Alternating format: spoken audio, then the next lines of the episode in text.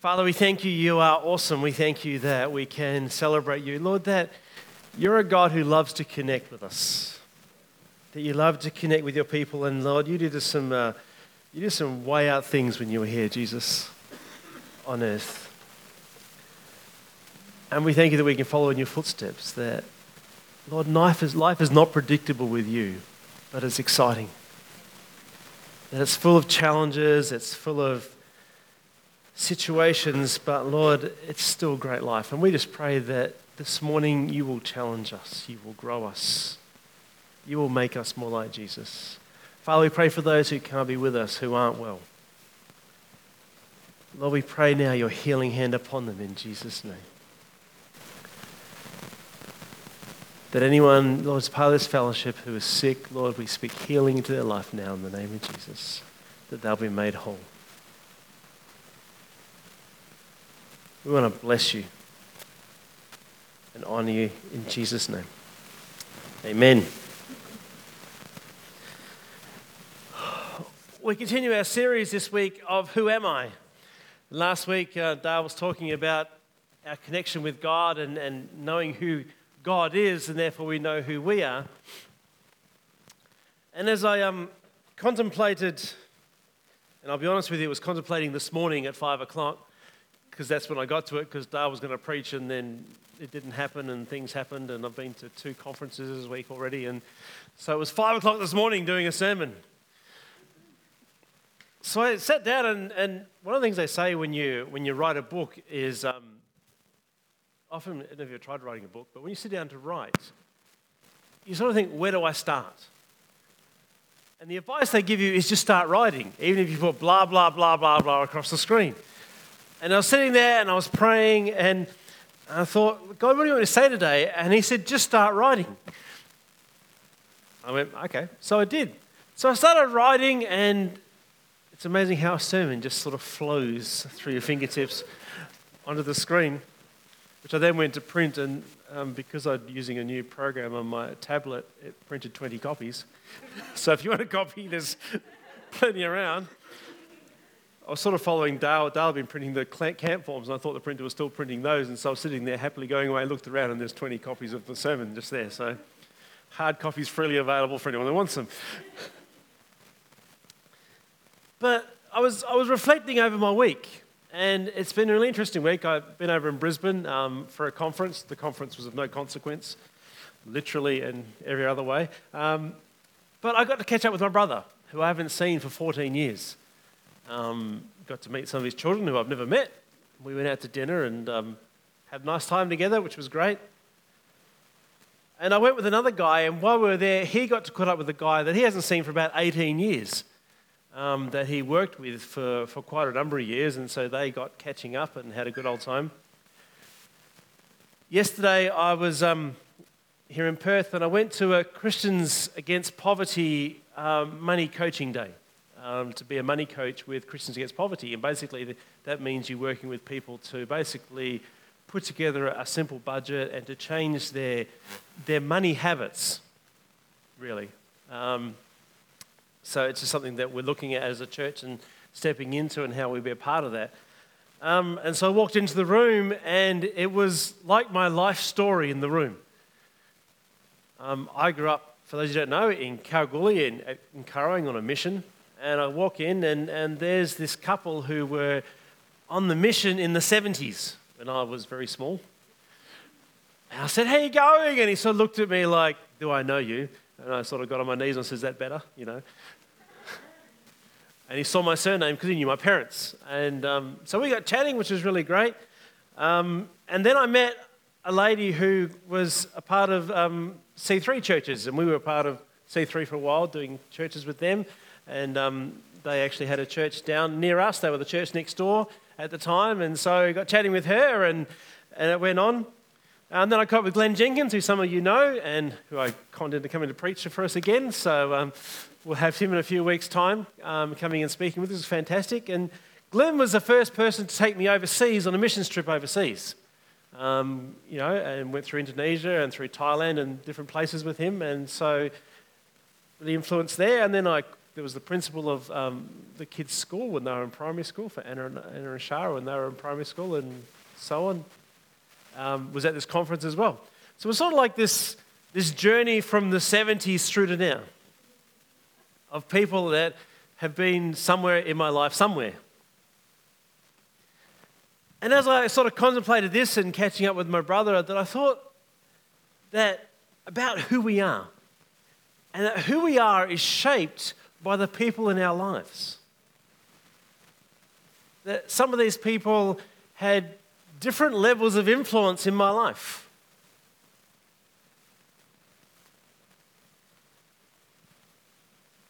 And that's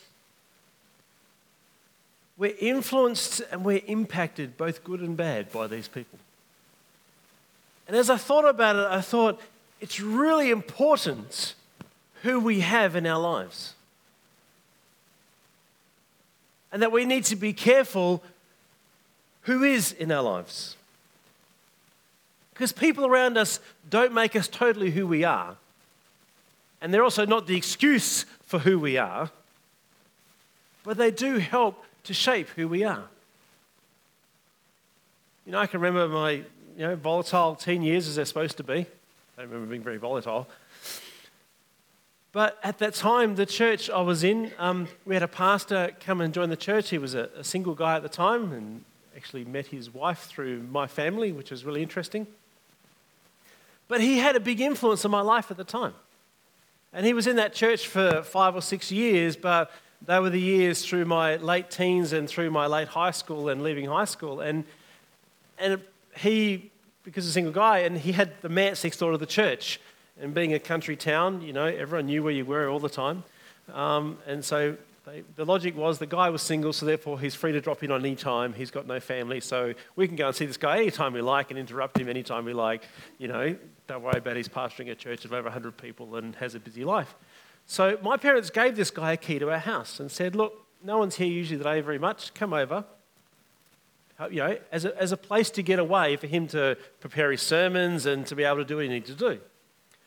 And so I'd often come home from school and he would be there in our house. And um, I'd go and play squash with him a couple of times a week and um, went on holidays with him a couple of times and things like this. And he really mentored me through that period. And I remember talking to him years later, and he said he used to go into a church. Um, this was easy before he was married, but um, he would go in and say, God, give me a couple of people here that I can just put into. Show me where you want me to make a difference. And so part of that was he put into me and helped to shape me and make me who I am.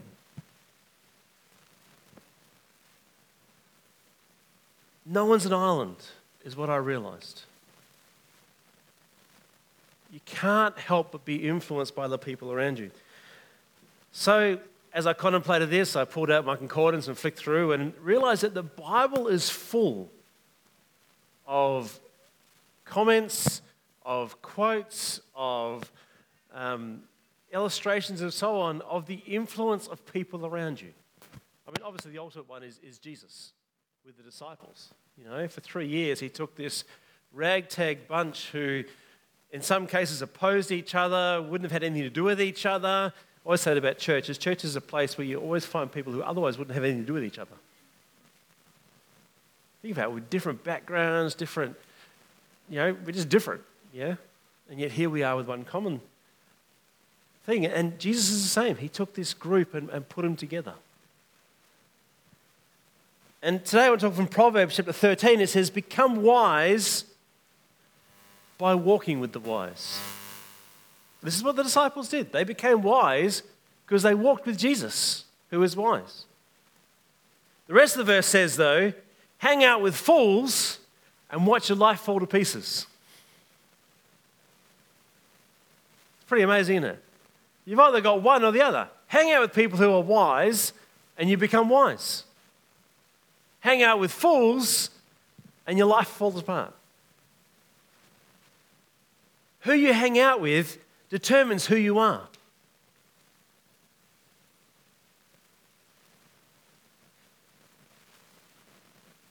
I'm trying not to skip through my notes too fast, but it's going to happen anyway. This could be a really short sermon, or we could end up going anywhere. Yeah, love it when there's just a God presence and you sit there going, okay, when you read my notes, my notes are really quite negative. As I read back through them now, I'm going, really taking the negative slant. Maybe it's the half past five coffee, I don't know. Never like doing a sermon on a Sunday morning writing out. But it does, it has, if you read through notes, it does take that negative slant. So connect leaders, take that into consideration when you read them and take that positive. But I guess the Bible talks so much about the power of being around negative people. You know, I can remember um, going to, into a room and there were a thousand people in this room. And I knew there was this one guy who was sort of a part of the group that were at this, this place. And he was one of these negative guys, you know. He's so negative he could change the, the magnetic, magnetic poles of a battery, you know. He's that sort of guy. He would drain the charge out of a battery. This guy could be so negative. And he walked in the room, and literally within three minutes, he had around him three other people who were all the same. This room of a thousand, they did not know each other. But I knew the people he was talking with, and they were all the same. They were all the negative. If they could find something wrong, they would tell you what it was. And it took them three minutes in this room of 1,000 people to find each other. Because misery loves company, doesn't it? And if you hang around with miserable people, that's what your life becomes. It's true. I mean, the guy I traveled over to, um, to Brisbane with, he has this saying which irritates me. He's one of my staff, and, and he, he, what is he writes? He writes training programs, and I get him to. If I get a program when he'd written for, for my work when I do a Baptist care, if I need a training program written, I'll often get him to do it because he's very good at them.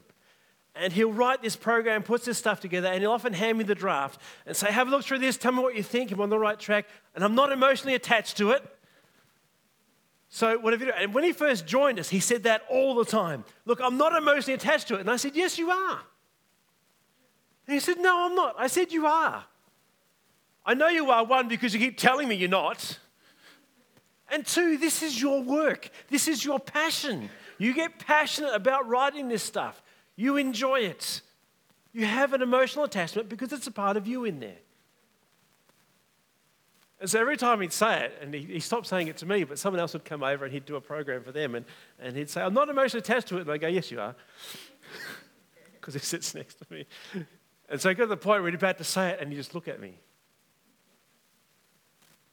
I was chatting to someone the other day, and I said, I'm not emotionally attached to. Oh, no! because I've been around this guy for, for 18 months, and it rubs off on you. I've got a director who uses, he talks about training. He says, we don't want to do chalk and talk. I mean, no one uses chalk anymore. That shows how old he is, you know. But he says, with training, we don't want to do chalk and talk. And it's one of those another thing, it, it just grates on me every time he says it, you know. And the other thing he says is, you know, let's tic tac over this. What's a breath mint got to do with it? and I've said both of those things in the last three months. And you find yourself saying it even though I don't want to, even though I think they're ridiculous sayings and they annoy me. I said them because these people are around me every day at work. And the people you're around, whether you want them to or not, influence you. Just like these three ridiculous sayings influence me. So now I go around saying things around them all the time, so they start saying them. All right? Because you can't help but be influenced by the people in your world. They make you who you are. That's why Proverbs says, you become wise by walking with the wise. But if you hang out with fools, you become a fool yourself and your life falls to pieces.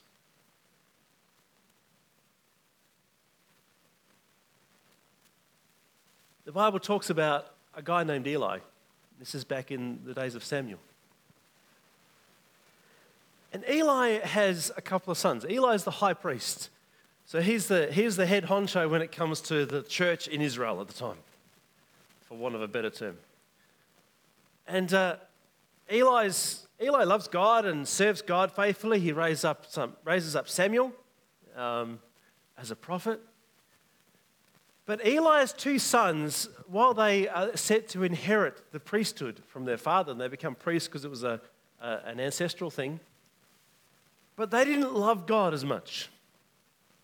And so they used to go along to the sacrifice, and what people would bring the sacrifices and they burn the sacrifice. And there was a point in the sacrifice where the priest would then get whatever was left from the sacrifice that hadn't burnt up.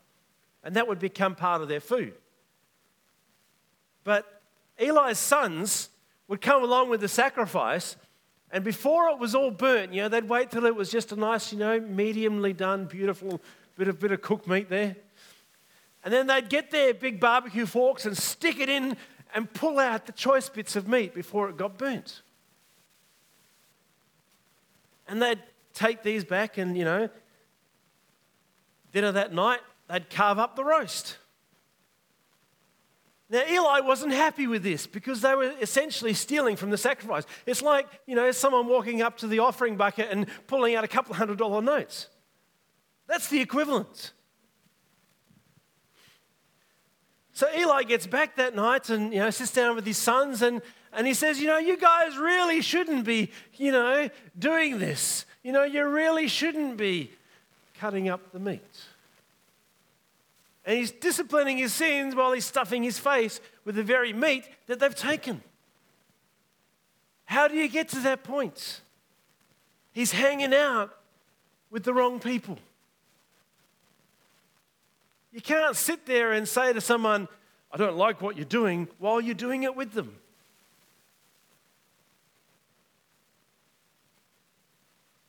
It's really important who you hang out with because even if you don't agree, if you're in a situation where things are wrong, you are condoning what they're doing. Think about that. That's what Eli was doing. You want to live your best life, you've got to choose who you hang around with and where you hang around with them. So let me give you a couple of points. First of all, choose who you're with and where you are with them. I worked out in high school, I didn't have to go to a drunken party to be with my friends. That there were plenty of other times to hang out with them. You see, we, we have this strange thing as Christians. We're told to be in the world, but not a part of the world. That's really hard to do. Where's the line? You know, do I, do I go that way or do I go this way? Sometimes it's really hard to know. You know, we're told to be the salt and light of the world and to, to reach out to the unsaved, and then we're told elsewhere to not be corrupted by them by being around them. Is the Bible confused? No, it's not. What he's saying is to be a part of the world, but not, a, not in the world. And Jesus is a great example of this. You know, Jesus was accused because he hung out with prostitutes and sinners. He hung out with, you know, tax people. He ran into people who drank wine, who got drunk. But you notice how when Jesus hung out with the prostitutes, he didn't hang out at the brothel? He hung out where it was safe. And that's the key. You want to hang out with your friends who like to get drunk, then probably the party is not the place to do it. If they're really that important to you, go and have a coffee. Go out for a meal. Go and build a snowman.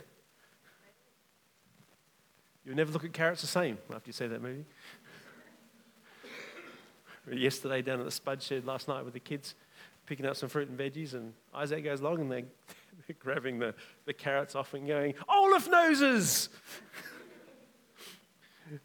and talking about what to build a snowman, this lady walks by and goes, It's not Christmas. you haven't seen the movie. but choose where you hang out with people. You don't have to go into the depths of sin to be around a sinner. Yes, we are called to be salt and light. We have a job to reach out and to change people's lives around us, but you need to pick where you're going to make your influence. And I've some people say to me, I can handle it. You know what? You can't. You know how I know? Because you aren't. You see, when you're in situations where there is sin all around and you're not standing up for righteousness, what you are saying is, I agree.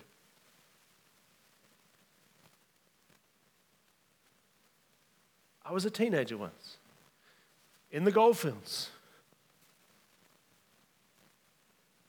I've seen it. And you've got to make that choice. Does that mean you never go to a pub? Well, that's your call. You see, you've got to work out what's right for you. And what's right for you may not be right for the person next to you. You know, I know guys who, I mean, you want to take the guy who started YWAM, the guy actually moved in Amsterdam right into the streets where all the prostitutes worked. It's where they lived. And he got a house in the middle of that street with his family. And he was called into that situation. But let me tell you, that guy is unique. Not everybody's called to go and live with the prostitutes. Not everybody's called to go and live at the pub. Know your calling, know your strengths, know your weaknesses, and don't put yourself in compromising situations because you become like those around you. You see, what happens is when you're around sin all the time, when you have sin around you and other people, and you, and you sort of say, Oh, I'm here to be a witness, but you're not really. You just don't want to be rejected. And you're hanging out with people in that situation, what happens is it starts to lower your standards. And what was not all right before suddenly becomes all right. And the way you justify it is, I can do this because I'm not as bad as them. And you see in the Christian church, you know, it's become all right to get into heavy petting, as they call it, because we're not actually having sex. It even got to the point where oral sex was all right because it wasn't real sex. How do we get to this point? We get to it because we condone and we put up with levels, and our standards go down and down and down, and we lose our holiness.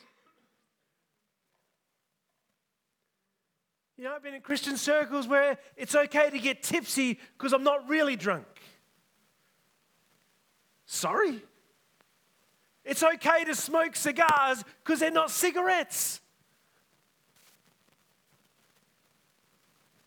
I've had youth pastors say, well, yeah, they'll make out and guys will fill up girls because that's what young guys do.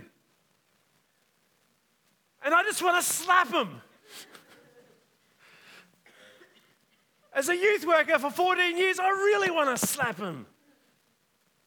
Because when you lower the standards and keep lowering the standards, you see, I've worked out as a leader, if that's my standard, then I find the people that follow me and are part of my ministry, that's their standard.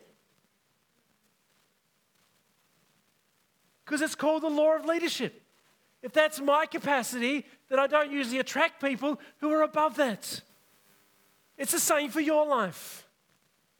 And if we as a church are saying this is okay, then the world is not going to say, oh, let's be that. They're going to say, let's be this. And so if we keep lowering our standards to meet the world, where are we going to end up? You keep going down, the only way down is hell. It gets to the point where you can't tell the church apart from the rest of the world because we're trying to be a part of the world and we lose our power. We talked about this a couple of weeks ago. You know, the, the church gets here and, and we're told that, that doing supernatural things like, you know, praying in tongues or praying for healing or prophesying, that they make us look weird. And we don't want to be weird. We want the world to think we're wonderful. So let's stop doing those things. And let's make church into a rock concert instead.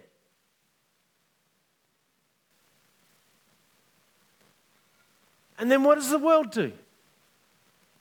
It looks at us and goes, Why should I go to church? I can go to the nightclub. At least they got some spirits.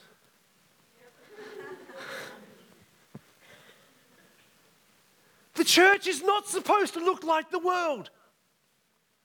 We've got to stop trying to look like the world.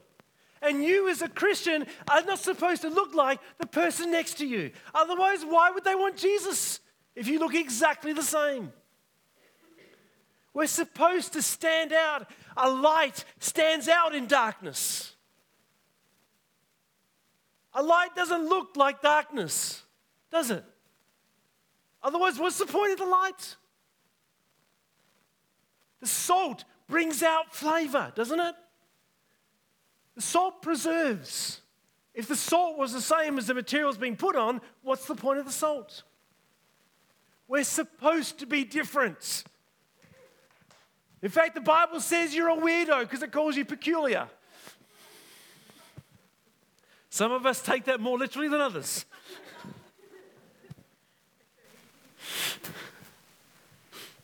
but what's he saying? Choose who you are with. Not every situation is the best. You have to make, as a Christian, you have to make decisions that say, you know what? I choose holiness, even though it's unpopular. I choose righteousness, even if it means I miss out. Because what I have is greater. Does it make sense? It's not, oh, God's a spoil sport. God's got a bigger plan bigger than getting drunk every Saturday night. I've seen that. Haven't been there. I've seen that. It ain't worth it.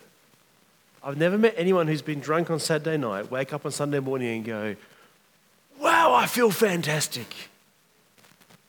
I've heard him say, It must have been good last night because I don't remember anything. What's the point of that? In reality, it usually wasn't.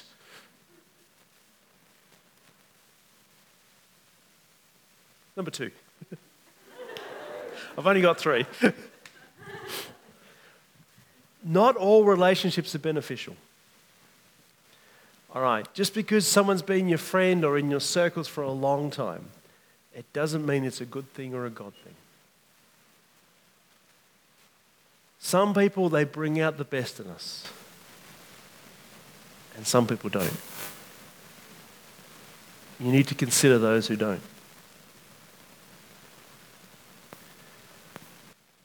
Sometimes, you know, I see people who hang out with other people because they make them feel better.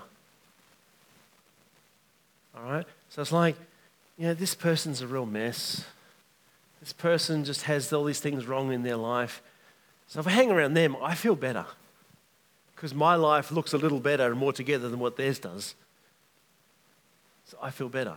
But the reality is that by being around that person, and I'll qualify this in a minute, but by being around that person, you're actually just holding yourself down.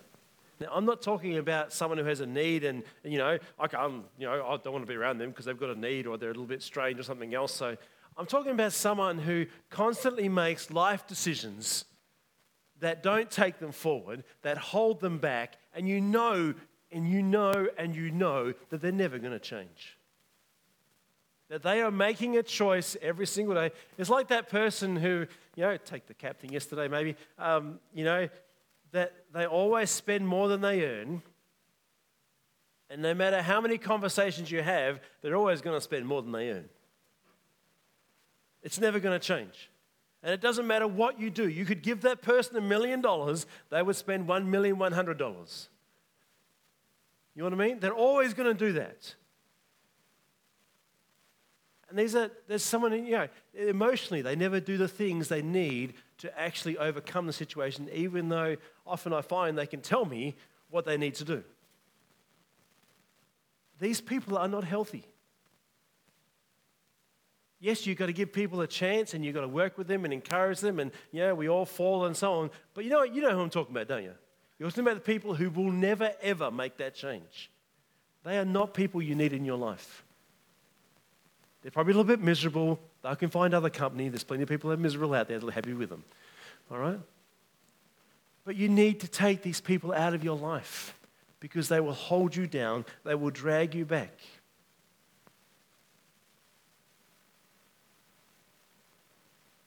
I him a t shirt once. Said it's hard to fly with the eagles when you're surrounded by turkeys. If you surround your life with turkeys, you'll never soar because you act like those around you. Be careful who is in your life, who is speaking into it. Number three, you become like those you're with, so choose who you're with. It's said that um, your income, financial income, is the average of the seven people who are closest to you. Do you know that? Your seven closest friends, if you averaged out your incomes between you, yours would come to about the middle. It's interesting, isn't it? And so the wealth, you know, creative guys, one of the things they say to you is get new friends.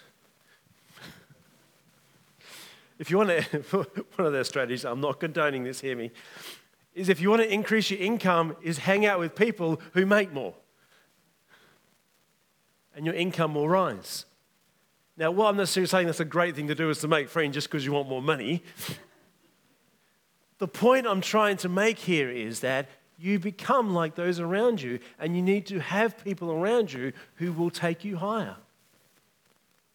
And that's what the point of that thing is. When you hang around people who make more money, it challenges you and inspires you to go to a next, the next level, to move up a level. And they're the sort of people you want in your life. Do you have people in your world who are dragging you down? Do you have people in your life who are stopping you becoming who God made you to be? Because if you have these people around you, you will find that you will get into bad habits and you'll find it hard to break those bad habits because they're all around you reinforcing those habits. And you will always say, I'm not as bad as them, so it's okay. What you need to do is surround yourself with people who will take you higher people who will take you to the next level. So, how do you do that? You do things like you rock up to Connect Group. Because you know what Connect Group does? It encourages you and it inspires you. It challenges you in your walk. It takes you to a new level. And it helps you connect with God. You know, there's something else that you can do that's really radical. You can come to church. Because when you come to church, a good church, especially this one, but when you're in a Bible believing, Holy Spirit filled church, it challenges you every week. It should lift you up and inspire you to go to a new level. It should challenge the bad habits in your life and help you to form good ones. It should form connection because all these things, connect groups, church, connect you to God. That's why we do it. That's why it's important that you're in your connect group every week or every fortnight, whenever it's on. That's why it's important that we're here in church. Because it builds a habit of going higher. Does that make sense? And, and I get, and I love those all listening on the tape right now who aren't here, but hey, I love it when people say, I can't come to church because I've got to do this. And I go, why do you got to do this? Because Satan knows if he can get you distracted, if he can get you disconnected from church, he can lower your level and stop you from being who God made you to be. The third thing you should do is go to the prayer meeting. People say to me, prayer meetings, but I don't know how to pray. You know what I've discovered? You know, I've, I've, watched, I've watched Ben play football. Can I use you for here, Ben, for a minute? And, you know, took Ben along to Auskick. You know, Ben started kicking a football by us kicking in the backyard. And he would kick like Isaac does now. The ball could go anywhere even back over his head. you know? And so taught him technique. Then Ben goes along to Auskick and he learns how to kick and how to handball and how to play. And he's progressed through. And now this year, Ben's on a full size oval. So he's learning how to run. Longer distances because they're going from a half oval to a full oval. And suddenly, you know, he's got to kick further, he's got to handball more. They start tackling this year. And what's happening is he's becoming a more rounded footballer. He's developing new skills. How? By every week. Playing a game, going to training a couple of times a week. Life is like that, isn't it? You learn something piece by piece by piece. Christianity is the same. We rock up to church because it teaches us this. It grows us, it builds us, and teaches how to relate. We get into a connect group because that helps us build strong relationships and helps us build accountability. And we rock up to the prayer meeting so we can learn how to pray and be inspired by others who do pray and what is to have an encounter with God. This stuff doesn't exist just because we have a program, we should do things. This is the stuff that actually makes you who God made you to be. And whatever you have out there is not more important. I discovered early on from the guys back on the mission that I saw yesterday and a whole lot of other people that one of the most important things I can do is rock up to a church on a Sunday morning. That I can be in a small group during the week, that I can be in the prayer meeting, that I can be connecting with other Christians. Because the whole, if I'm not in there, then I go cold.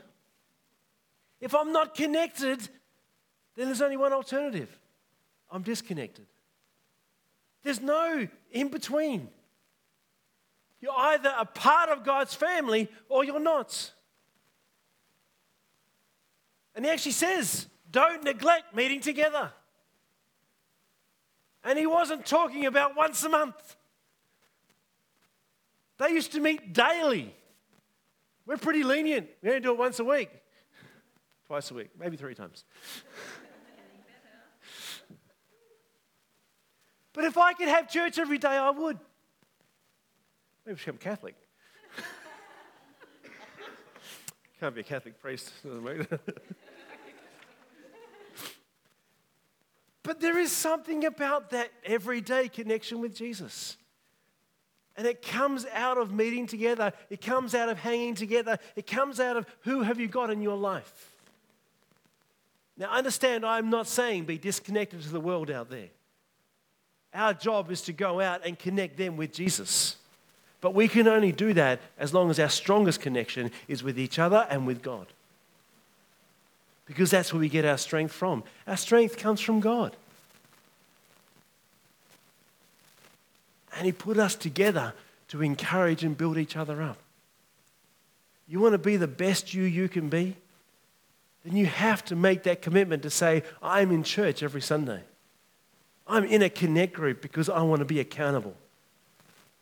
I'm in the prayer meeting because I want to actually pray for people and I want to learn how to pray and I want to make a difference.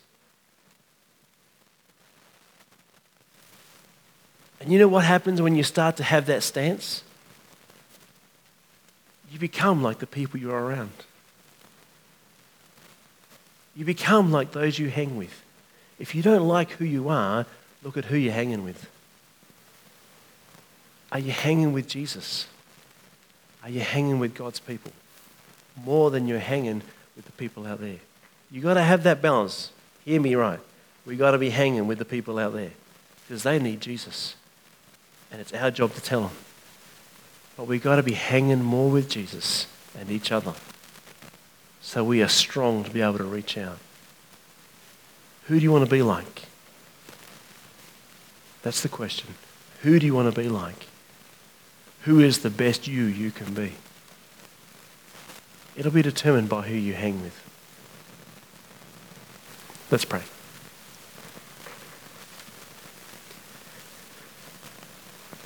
Lord, we want to be like Jesus, Father. We just want to be like Jesus. I pray, Father, show us even now. Lord, relationships we have in our lives or areas of our lives where where we're not right with you, where we're disconnected from you, where relationships are unhealthy or not in a good place. Father, I pray, show these to us. And give us the courage to make the adjustments we need to make. I pray, Father, give us the hunger.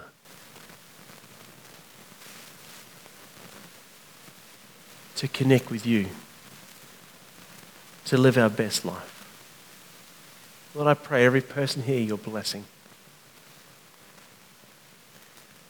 To be all that you made each person here to be. Father, that you may be glorified, that you may be magnified.